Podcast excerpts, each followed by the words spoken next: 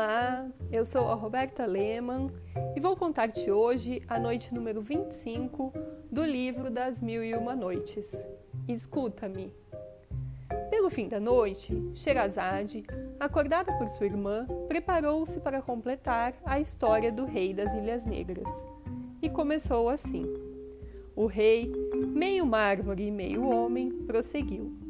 Depois de a indigna feiticeira ter me metamorfoseado trazendo-me para essa sala por meio de outro encantamento, destruiu a minha capital, florescente e populosa.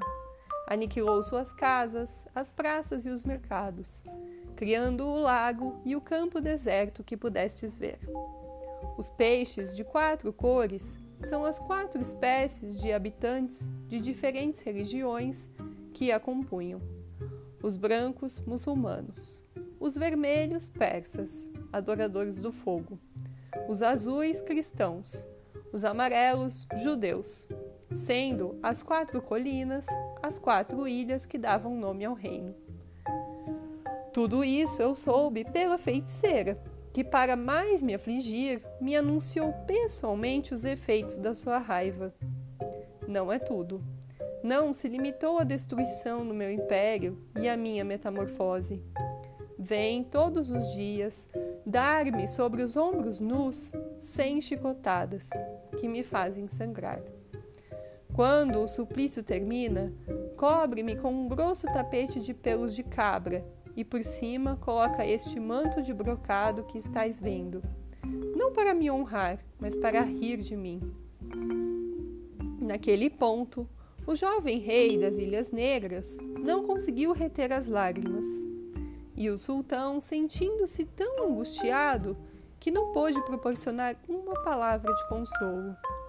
Pouco depois, o rei, erguendo os olhos aos céus, exclamou: Poderoso Criador de todas as coisas, submeto-me aos vossos juízos e aos decretos de vossa providência. Sofro pacientemente todos os meus males, pois essa é a vossa vontade mas espero que a vossa infinita bondade há de recompensar-me.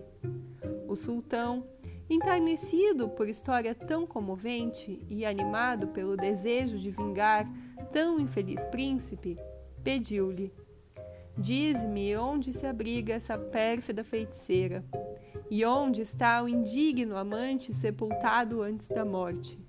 Senhor, respondeu-lhe o príncipe, o amante, como já vos disse, está no Palácio das Lágrimas, num túmulo em forma de cúpula, e o palácio comunica-se com este castelo pelo lado de fora.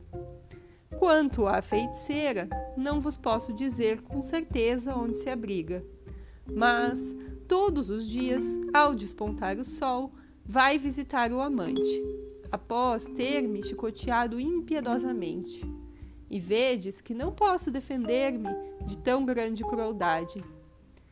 Leva-lhe a beberagem, o único alimento com o qual até agora impediu que morresse.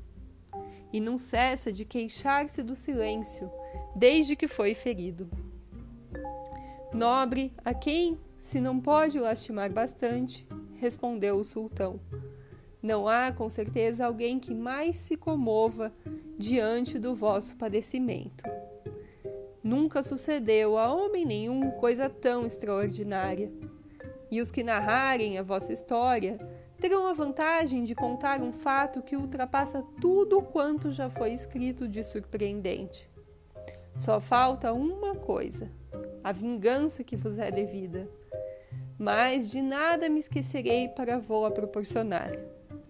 Com efeito, entretendo-se sobre aquele assunto com um jovem nobre, após declarar-lhe que era e por que havia entrado no castelo, imaginou um meio de vingá-lo e comunicou-lhe.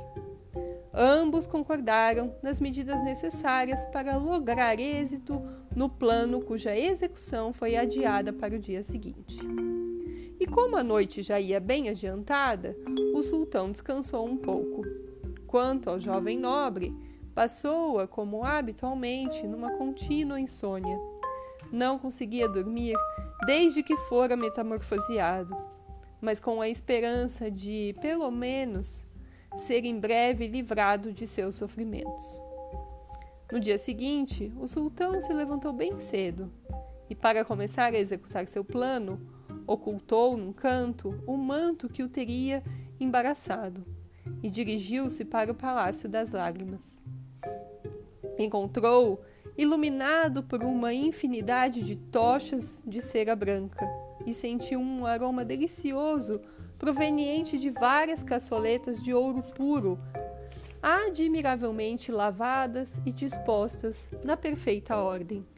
Quando viu o leito onde se encontrava deitado o negro, tirou o sabre e cortou a cabeça do miserável, cujo corpo arrastou para o pátio do castelo lançando-o em um poço.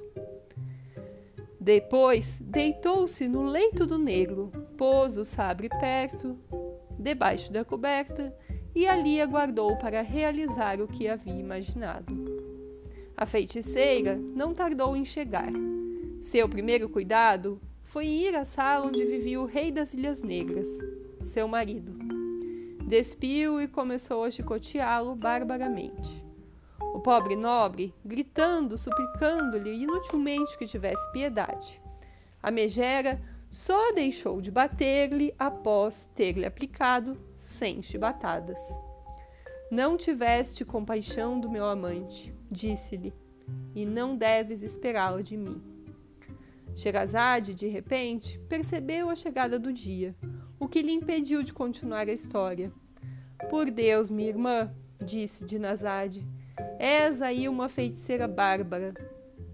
Mas ficaremos aí. E tu não nos dirás se ela recebeu o merecido castigo? Minha irmã respondeu a sultana: Só poderei dizer-lhe amanhã, mas bem sabes que isso depende da vontade do sultão. Após o que Shahriar acabava de ouvir, longe estava de mandar matar Sherazade. Pelo contrário, Dizia ele para si mesmo: Não quero tirar-lhe a vida antes que acabe a maravilhosa história, mesmo que dure dois meses. A qualquer instante poderei cumprir o juramento feito.